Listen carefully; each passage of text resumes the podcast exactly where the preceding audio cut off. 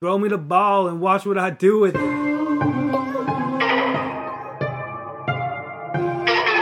are now tuned into the Cherry Picking Podcast with your host, Andre Cherry.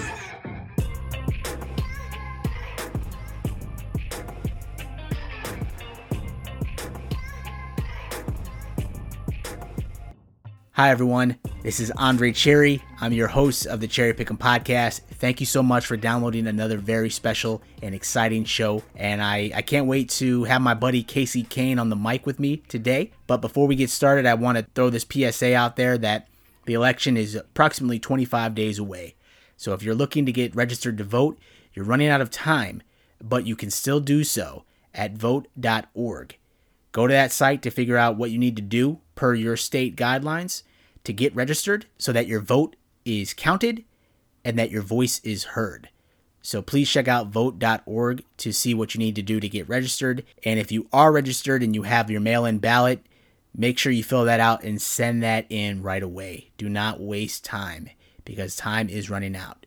So that's my PSA for today. And now we'll hop into the show. And it's a, an exciting show because my good friend Casey Callanan joined me on this episode today to discuss his latest book, How They Got Their Billions Exploring the Business Stories of Pro Football's 32 Owners.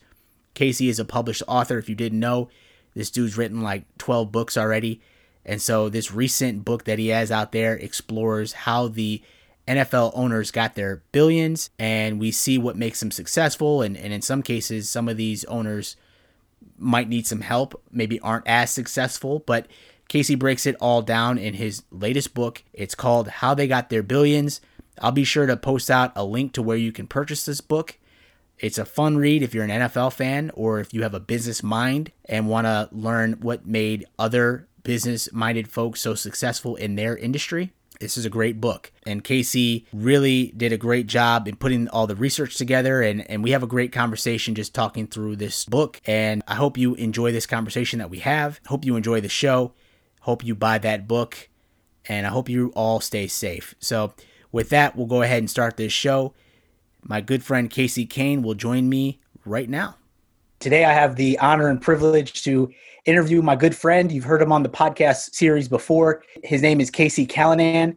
And I have him on the podcast today because I want to talk about his exciting new book that just came out recently about the NFL owners. And it's called How They Got Their Billions Exploring the Business Stories of Pro Football's 32 Owners.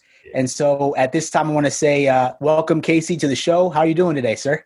Oh, it's good to be here. Andre, How's uh, your college football viewing experience before we get into this? College football, to be honest, it's been kind of crazy because the lead up to this season, there's a lot of speculation and a lot of doubt about whether a season would actually happen. And so we've seen a lot of moves within the conferences. The Big Ten and the MAC conference, to name a few, decided early on that they weren't going to play at all this season, which, in my opinion, I thought was a, a smart move amid a global pandemic. We've seen the ACC, the Big 12, and the SEC are in action currently. And then just maybe a few weeks ago, we've seen the Big the Big 10, the Pac 12, and the MAC conferences, to name a few, have you know decided to, re- to reverse their decision. And so it looks like we'll have college football within all of FBS uh, starting here fairly soon. Um, so it'll be interesting to see if the season will actually be able to they'll be able to complete a season, but it's definitely felt different at times. Um, it's a good distraction if you want to get away from everything going on, but it, yeah. it certainly has been crazy. What What are your thoughts about that? I've been watching it here and there. Obviously, I'm wearing a West Virginia shirt. I am West Virginia fan. I went there for school and I love their program. We had a nice win over Baylor this past weekend, which was nice, bouncing back from a pretty terrible loss at Oklahoma State. So I'm I'm pretty I'm liking where we're at, where Neal Brown's got us. Sometimes it's weird, you know, it's like up roller coaster with them. One week I'm like, this team's got it. Then I'm like, what are we doing? We're taking a few steps back. But, you know, I'm more I am obviously a huge West Virginia fan, love the Big Twelve, but I know you're more of a college football fan. I have always been a pro football fan more. Don't get me wrong, I liked college a lot Um, I was born in Rhode Island, so I'm like a New England guy, and that's pro football territory for sure. Um, the Patriots were so terrible when I was very, very little, but you had Boston College and you had the Patriots. So it was, you know, it wasn't really that college football wasn't really that huge back then. Again, NFL wasn't even that big. I mean, I know people that to this day, my cousin's uh, husband, who's from I think Bridgewater, Mass. You know, it's kind of around Brockton. It's it's it's pure New England Patriot territory. He actually to this day so traumatized by how bad the Patriots were throughout the 80s and into the 90s. He's still not a fan. So that in New England, you see actually some people in New England who are like my uncle, who is in his 70s now. He's of an age where the Patriots didn't even exist when he was a little kid. He actually grew up watching New York Giants games. And to this day, he's a New York Giants fan. And I always found that funny. He's like, my favorite player growing up was Pat Summerall. He used to kick the field goals. I'm like, wow. the, I would be like, the announcer? Yeah, Pat Summerall was a kicker and he was good back in the day. He was nailing them. Of course, you and I probably remember him most for his announcing with John Madden. I thought Summerall was the best. To this day, I still think Summerall was the best announcer tied with a guy by the name of Dick Enberg who would go, "Oh my!"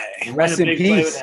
Yeah, I like him a lot too. So those are yeah, my Dick- two favorites. But yeah, just uh, like I wasn't like a huge college fan when I was growing up, but then when we moved to Chicago, um, that's when I really became a huge college football fan. As a young first grader, we moved to the Chicago area where that's actually where we met, you know, in Chicago area. And that's when I realized that college football was a religion because you had Notre Dame, you had Michigan, huge fan base, all the Big Ten. And that's when really I started getting into Saturdays being for college football. And that was a cool experience. But I always had like pro football in my blood. So um, I went on to journalism school and covered some of the West Virginia football. Uh, I did some co- um, high school sports writing after college and always had the interest in writing about uh, sports. And I think pro football was probably my favorite sport to cover aside from boxing. I actually had some opportunities to cover boxing in Morgantown, West Virginia at a, at a hotel. They would cover, uh, they had fights there every once in a while. And that was the peak of me like being happy and in my element was writing those boxing uh, stories. But college, but football was a close number two, and you know I went into business side of things. I got out of journalism and went into more marketing and communications, and that's when I got my MBA and started really taking on an interest in the business side of pro football, all sports really. And that's when I said, you know what, I love reading about how all the owners like came into owning the franchise, whether it be like a Jerry Jones who was in oil exploration, um, whether it's a guy like Mark Cuban in the you know Dallas Mavericks owner who who sold uh, you know, a website called broadcast.com to you I believe he sold it to Yahoo way back in the day and that's how he actually made his billions. And you know he's obviously still a huge active business investor to this day. And so i was always interested in those stories. And i was like you know pro football is like america's passion. It's it's like it's definitely our pastime over baseball by now. I mean that's obvious. So i went into just exploring how all 32 teams ownerships groups came into place and there was a ton of interesting stories and um, did a, a ton of research there's a lot of uh, research notes in here at the end. You can see all the sources that I had to use. And yeah, I think it came together nicely. And we got, you know, this book I put together 32 stories of how all the ownership groups came to be. And that's the, that's the, you know, the long version of how it, how it started. Yeah, and, and Casey, when you had mentioned earlier that you know you really are a pro football type of guy, um, it really came through in your book. The book is it's about the 32 owners or 32 teams and it um it's i would say it's a pretty pretty good size book. I mean i have the e-copy of it and i'm starting to read it yeah. but it's not a daunting read. And what i mean by that is that it, it flows very well. It's a very nice read. You could read it you know, on a nice Sunday morning before kickoff to the games, or you know, once we get out of COVID, you know, you can you know take it on a beach. Like you could you could really take this and pick it up at your leisure, or so it seems. I mean, it was a really interesting, smooth, easy read, and so I just wanted to say that right off from from the top there. Thanks. Did you have any questions about any of the owners? I know you maybe wanted to talk some uh, some specifics on some of these ownership groups. Oh yeah, so I've got I've got a few questions that I I do want to ask you, and I think you've already kind of tapped into what the inspiration was for the book. Um, just hearing about your background and your upbringing, but can you tell me in a little bit more detail and tell the audience what the research process involved? Like how how intensive was that process? Because I know you were fairly busy doing this. Yeah, yeah. I mean, I would say it in the beginning, it's all information that already existed. It's not like I did any original reporting. I didn't go to Jerry Jones's mansion in suburban Dallas and interview him. Unfortunately, I would have loved to have done that. But um, it's all information that already existed and had been written. Um, Dallas Magazine was huge for learning about Jerry Jones. There was profiles in depth that they did about him and his family. And so it was just going through the internet and combing all these reliable primary sources for information on these guys. Like uh, almost every story, there was some publication somewhere along the line that had did an in-depth report on the individual. Um, one of the more mysterious owners is um, the Vegas Raiders owner, Mark Davis, son of the legendary Al Davis. And he, there was one ESPN.com article written about him maybe five, six years ago. And he's, he doesn't do a lot of media engagement. A lot of these guys don't. Um, but I, I just, he's such an interesting character on paper. He's got this I call it the Lloyd Christmas haircut, you know, from Dumb and Dumber. It's kind of like, you know, it's very low frills. He's a low frills guy. He wears, you know, like probably jeans you would get at Target and probably some New Balances. Yeah, he's just an unassuming guy, and I would love to know more about him, but he's very private, very hard to find out information on him. Um, he there was so in that ESPN article that was written a while back, and I write about it in this book. They said he had some interesting quirks, like he would uh, travel the country in like an old like minivan and had, had like a VCR player in it still. And this was like 2014, so it wasn't that crazy. But yeah, so I'd love to know more about Mark Davis. He uh, he doesn't have a lot of uh, public information, but I did write a lot about his dad, Al Davis, who has a ton of uh, books that have been written about him and information about him. He's he's the uh, he is Mr. Raider. He's the founder. He's the uh, he's the guy. He, actually, he's not the founder. He he was uh, one of the early people involved in the Raiders when they you know entered the AFL. He actually is not the founder. I shouldn't say that, but um, you know he is Mr. Raider. The, the, Raiders are Al Davis, and I don't know if you've seen their games yet at their new stadium uh, right off the strip there in Vegas, but they have this huge torch that burns 24 7 i believe as an honor to al davis oh, wow just win baby that's his motto so yeah, that- know more about um, guys like that. But yeah, the process was basically just reading about these in-depth profiles that have already been written about these people. Yeah, I would say uh, just real quick with, about the Raiders. I, I, was watching the Hard Knocks. I think it was from last season. Yeah, last season they were they were out there, and the thing I really appreciated in the beginning of the whole series that that season was that the Raiders really are like it seems like a family, and I, I don't know if that's always a feeling for all of the teams in the NFL, but in the beginning of that season, what really stuck to me, they said, I think it may have been Mr. Davis himself or it may have been Jon Gruden, but they were like, you know, once a Raider, always a Raider. I, and like I all these, too. Yeah. yeah, all these old Raiders came out for like a function at the beginning of the, of the preseason uh, training camp. So I just that's a really cool vibe. I got a, just a good feeling from from just seeing that. You know, I don't I don't know much about about the Raiders' history. I, I know they're you know a great team back in the day, but just seeing that they still kind of care for one another. That was just a really special moment. So I, yeah. I definitely would love to learn more. I think I, I get that same vibe. They treat their alumni great. They're yeah. always uh, invited back to the various locations the Raiders have been located at over the years.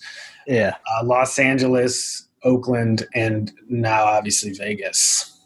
And and someday I hope to get in that stadium, man. It, it looks like a big Roomba vacuum cleaner. Oh yeah, that's a yeah. I, It looks beautiful. It's so heartbreaking that there's two gigantic new palaces in pro football this season, and there's no one in a, in the stands. But that's 2020 in a nutshell. for sure. Now, if we if we pivot a little bit, so you know, he's we get warm vibes and warm warm fuzzies about Mr. Davis, but one guy who I think is such a polarizing figure, and you said it in, in the book, you said Jerry Jones is like a heel character in the WWE.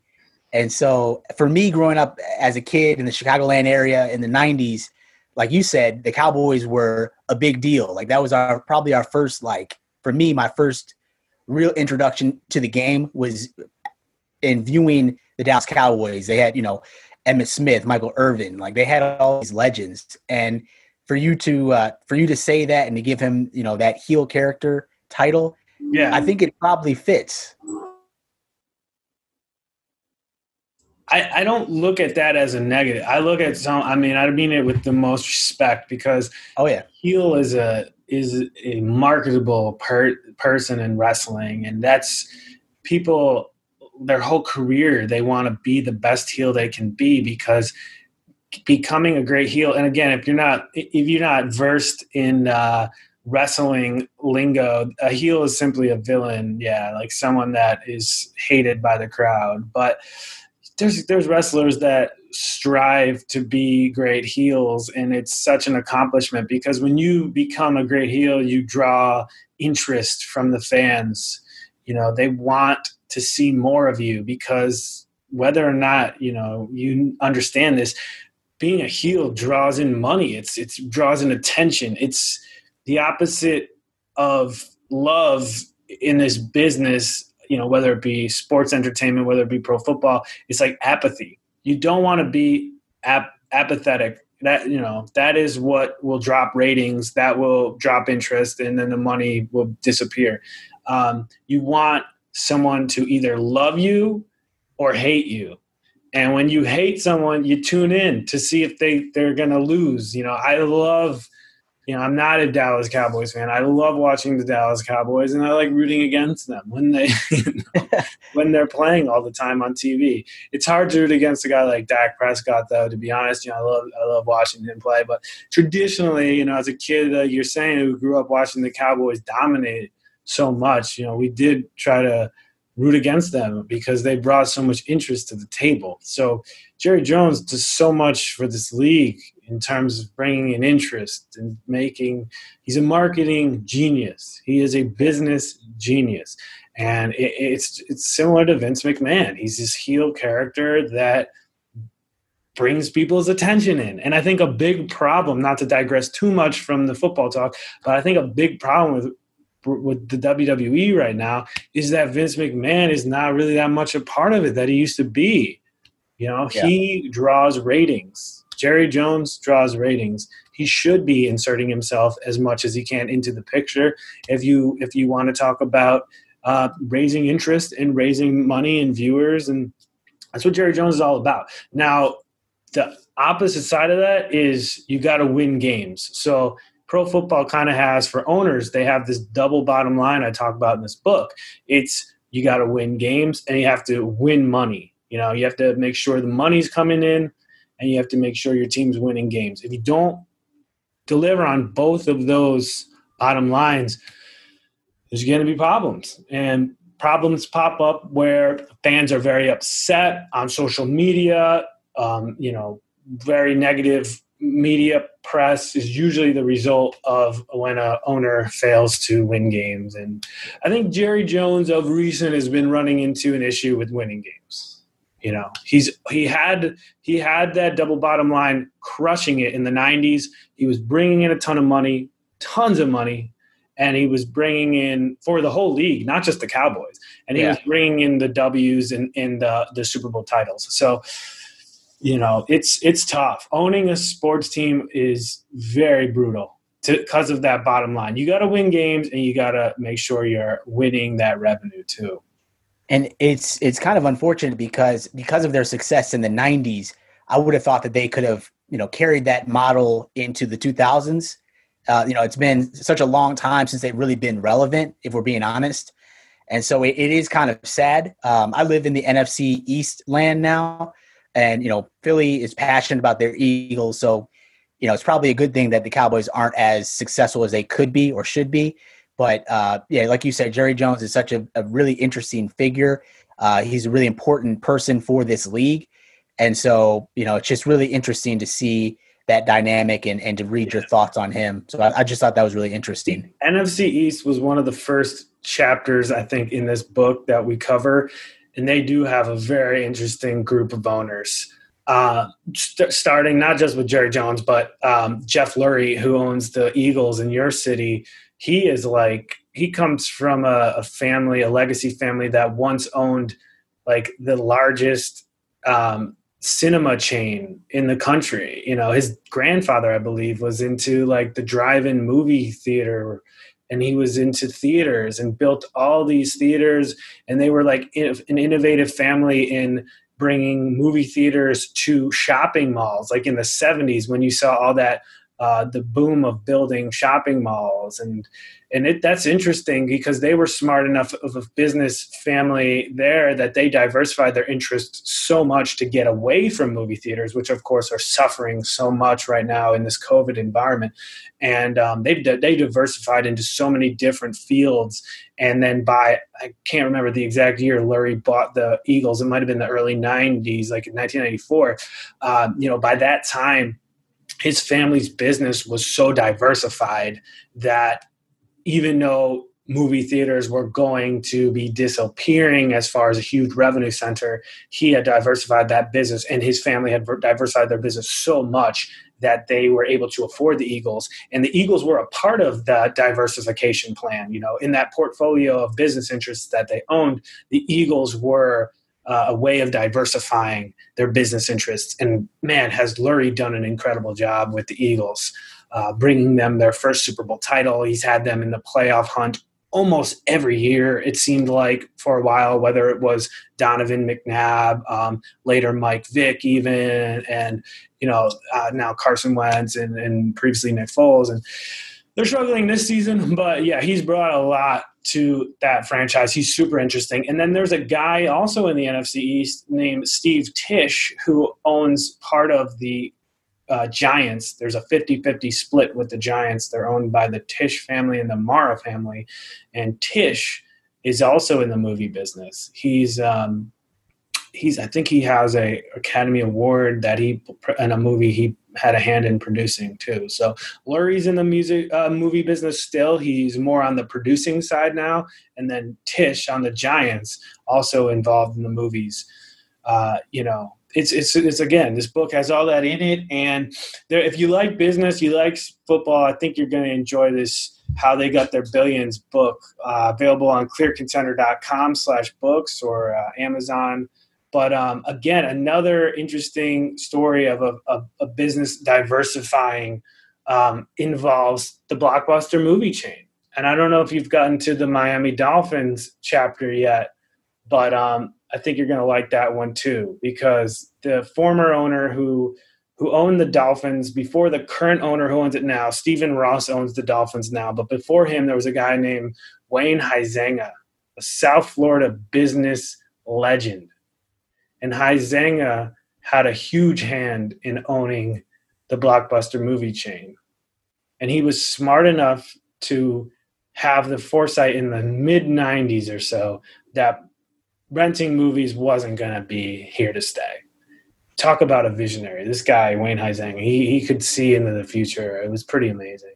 And he, um, he got out of the business. I think he sold, he sold Blockbuster to, don't quote me on this. It's in the book for sure what it was, but he might have sold like Blockbuster to like Viacom or, or what, what, you know, some huge media conglomerate like that. And then, of course, Blockbuster went down the tubes. It just it's a shame, man.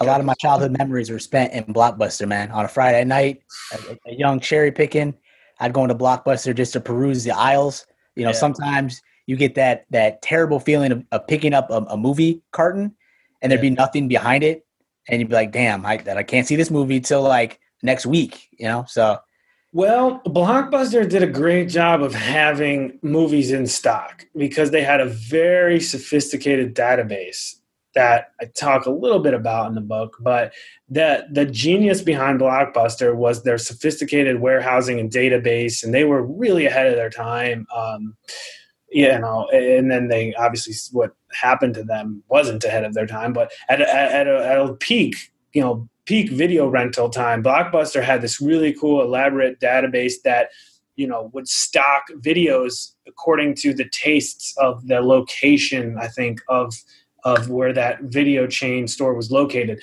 That's why I remember we had in Lisle, Illinois, Naperville, in where we grew up, uh, we had a blockbuster and then we had Video Villa down the street um, on Chicago Avenue. I don't know if you remember Video Villa. yeah, Moment of silence for Video Villa. okay. But I think we used to go to Video Villa because it was cheaper. But yeah. the true story was if you wanted to make sure a new release movie that you wanted was there, Video Villa probably was out of it if you really wanted to see it. Like if it just hit the rental yeah. market. Um, like, oh, Titanic just hit the rental market, you know, you want to go watch that. Oh, shoot, everyone and their mother wants to go watch it. So it's out uh, at Video Villa, the mom and pop shop. But then you go to Blockbuster and they'd have it in stock. You'd pay a little bit more, but they always seem to have it in stock. I feel like that wasn't the case always, but. Yeah, no, definitely a moment of silence for uh, Video Villa and uh, Blockbuster. Blockbuster. Uh, one other team that you didn't mention in the NFC East is the Washington football team. Yeah. And shout out to you, Casey, for putting that in the book, that update with that name. I, I don't know if that's what you were originally going to do initially. That was uh, like right before pre- went to press. Yeah, I, I changed all references uh, to Washington football team. Yeah.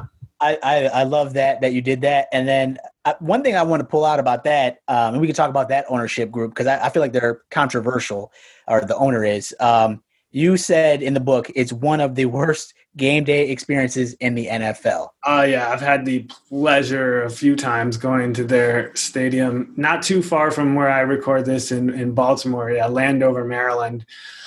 Um, it's just a tough tough spot to get to and it wasn't Dan Snyder's fault. He didn't he didn't build that stadium there. The previous ownership group did. Jack Kent Cooke, who also owned the Los Angeles Lakers and LA Kings for a while, huge huge sports owner guy.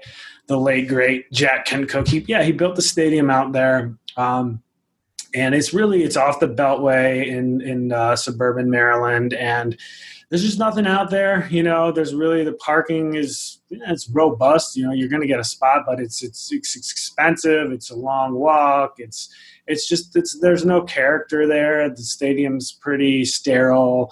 Um, it's it the Metro Washington Metro subway goes there, but it's it's it's not you know it's like a shuttle ride after that. It's not it's not like coming to a cubs game where you get off the train right there and you're you walk across the street at the addison stop and you're right at wrigley field.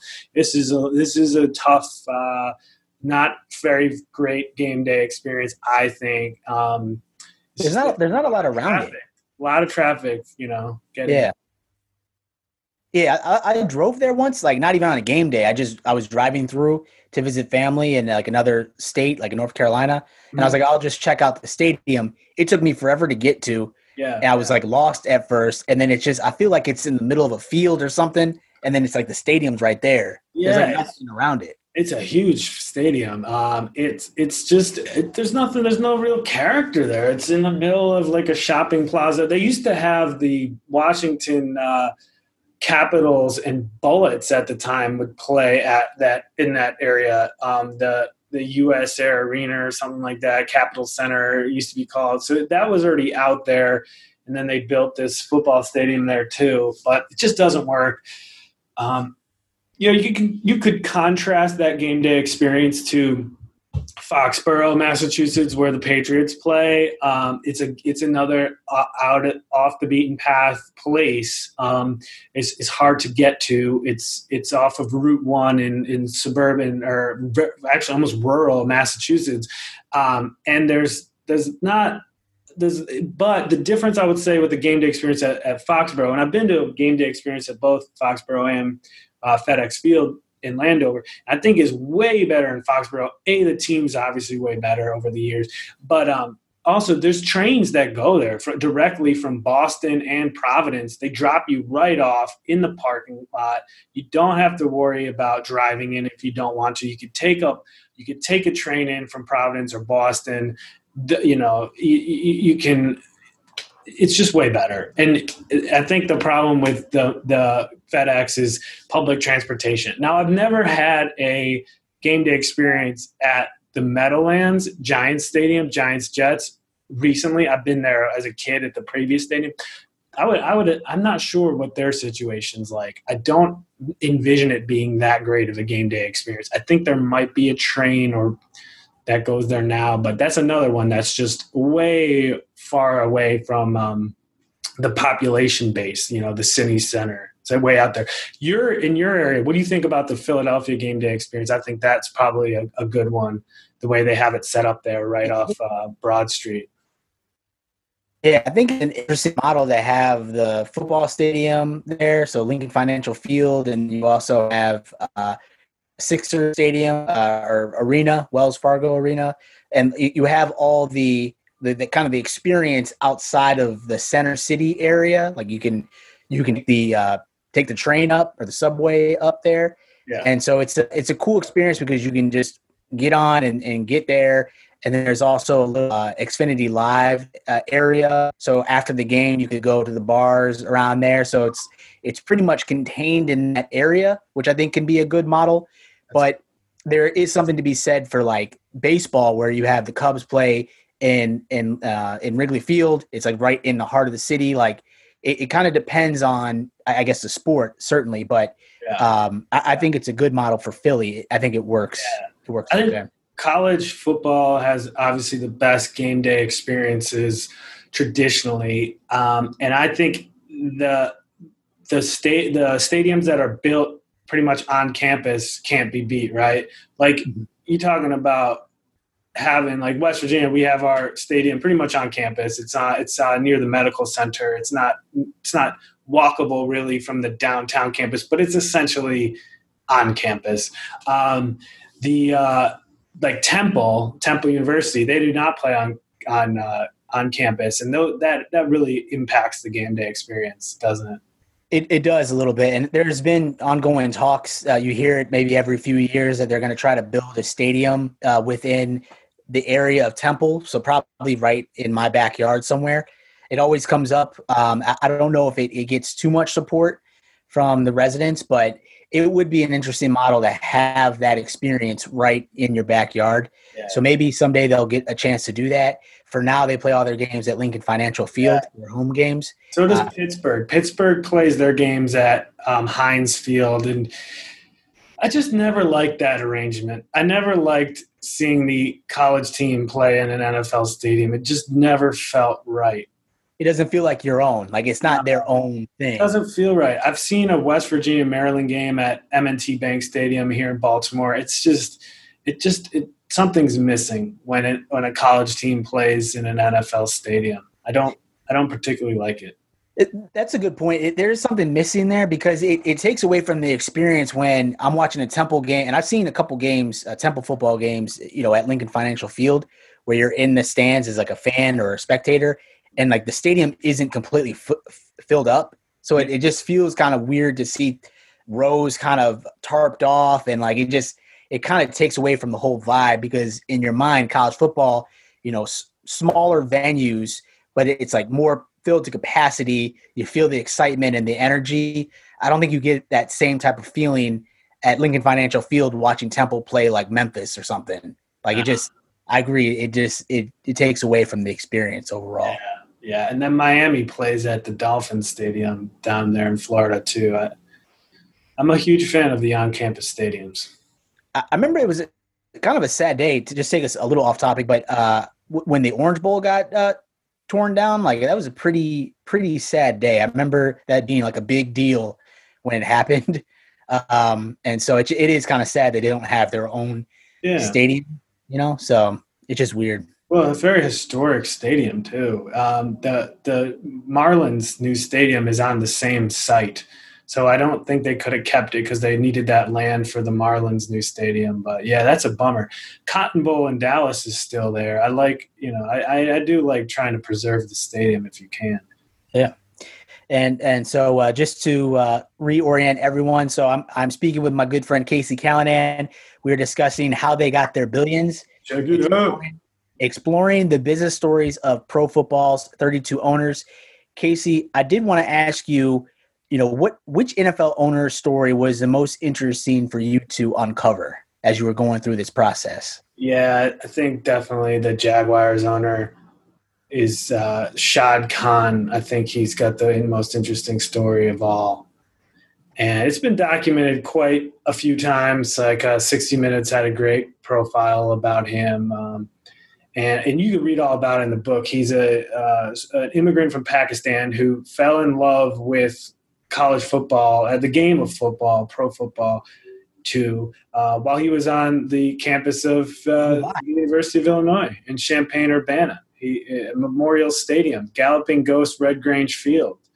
Uh, fell in love with the game despite how terrible the Illini were when he was there. Actually, they were not a good team, particularly in the late '60s. But um, uh, I think they went 0 and 12 in '69, and uh, he fell in love with the game. And he's a genius engineer. And uh, yeah, I mean, you can read all about it I go into it in depth. So uh, I won't do it probably justice too much right now, uh, trying to, to recap it. But uh, another interesting sidebar about him was he tried to buy the uh, St. Louis Rams in 2010 ish. Um, and he was very close. He had the money, um, but, and I think he would have kept them in St. Louis because Champaign Urbana, Central Illinois, not too far from St. Louis, it seemed, and he he does at least I think part time live in that Central Illinois area. His company, I think, is based there. So I think you, if he would have, that that deal would have gone through, you would have still seen the St. Louis Rams in St. Louis. I, I have a feeling, but um, it wasn't to be. And uh, the um, my, one of the minority owners of the Rams had the clause to uh, counter or match any offer to buy the team. Stan Kroenke and I and he did he did uh, he did match Khan's offer for the Rams and and contractually he was the first one to you know be able to keep the team. So Kroenke keeps the Rams, moves them to LA. I don't have a problem with the LA Rams being in LA. I think you know they were there before. It seems like they do have a fan base there. Um, but as as you are a San, former San Diego resident, you you like me have a hard time dealing with uh, the reality that the the Chargers play in LA now. That's a tough one. It, it it's it's kind of sad for those for those uh, residents that live there. I actually was texting one of my friends uh, just this week, and I asked her, you know, what's your new team now? Because she swore off the Chargers, you know, when they moved. So now, unfortunately, she's a Packers fan. Um, me being a Bears fan, I don't really like that too much. But That's interesting. It, yeah, it, it just uh, it just feels like a team abandons its fan base when they move like that. Yeah, no, that's that's solid. I, I, I talk about in the book a lot of Baltimore Colts fans um, became Packers fans in the '80s when the Colts left town, um, and and uh, to this day, I think they're still Packer fans because of that unique arrangement of how the Packers are ran. They're a community-owned team so they don't have to deal with that owner, you know, picking up and moving. So that's yeah, that's quite common. I think people do gravitate to the Packers. And, and actually, I'm glad you mentioned the Packers because that was uh, the first thing on my list here to ask you. I, I, may have heard it maybe once as a kid or, or back in the day and maybe forgot it. But I, I, didn't realize that the Packers are the only group that has shareholders. Like they, they're grandfathered fathered into that arrangement. Yeah. And I think you said there is no more then there there is no 30% owner of that franchise. Can, can you tell me a little bit about that arrangement? Uh, well, the Packers are yeah, the Packers are grandfathered into being able to be owned by shareholders. It's not allowed anymore. There for a long time there was a, a rule that no owner or there had to be at least one owner that had at least um, a 30% ownership in the team and they since relaxed that. It's all in the book. I um, you know, I don't remember the specific details off the top of my head on, on, on that 30% rule, but it's changed over the years. And the bottom line is the Packers, what they have, which is so cool, that community owned team, they're owned by shareholders, that can never be replicated again because it's since been outlawed. Um, but the, the, Packers are going to always be like that. Um, so you can, you know, when they do offer stock to, to buy into the Packers, you can buy the stock. It's not offered every year. It's, traditionally, I think they've had maybe five or six stock offerings in their history. They've been around since about 1921, um, that time period. So, yeah, they have the they have the really the most interesting um, uh, setup for sure. And yeah, check out the book, read all about it. Yeah, I, I, read that was like maybe the first, maybe the first chapter or something. It was like right in the beginning of the book. Yeah, it's the first one of the first chapters. Yep and just it, you think about that model, they've actually been pretty successful. Um, oh, you know, the entire you know their entire run here. I mean, they yeah. they always competitive. The Packers are playing well this year, so Packers are definitely one of those teams. You know, out of Green Bay, Wisconsin, that you always have to keep your eyes on because they're always they're always competitive. It seems like, and they have a very interesting model there. Definitely. Um, wh- which owner do you think needs some help like which owner isn't getting it right you think in this current environment? Like are there any owners that you were just like kind of disappointed in when you when you read about them? Or do they need like truly need more help at all or should sell the team? Uh i mean there's some stuff going on with the washington football team right now that they've been in the news with uh, some stories. So I don't know what the future is going to be with them. You might see, I don't know if it's going to necess- necessitate Daniel Snyder selling the team, but we have seen in the past um, owners run into uh, problems with their workplace environment and then they have to sell the team. I think it happened with Carolina, and that now Dave, David Tepper owns that team. It was previously Jerry Richardson. There was some stories that had come out where you know there was uh, workplace issues and it got to the point where he had to pretty much sell the team. So i don't know if that's going to be the case in washington but there has been some stories that broke in the summer of 2020 in particular that were kind of similar to what was uh, going on in carolina. So that's something to keep that, your eye on. But thanks yeah. man for having me on and talking talking uh, owners. We got to do this again sometime. Yeah man. I uh, definitely can't wait to dive more into the book. Um, it, yeah. it, like I said, it's a it's a pretty pretty enjoyable read. It's not too daunting trying to read through it. It's very relaxed reading, and I think if you're an NFL fan or maybe even just a business fan who who loves business minds, it can be a really interesting book to read and to try to understand how these these owners think and operate and how they are so successful. So Casey, I appreciate you coming on. Could you just tell us your book again and how we can how we can find it? Yeah, how they got their billions, and it's on uh, clearcontender.com slash books. You find it there, or you find it on Amazon. Hopefully, you enjoy it. Um, it's it's a good read. I hope you check it out.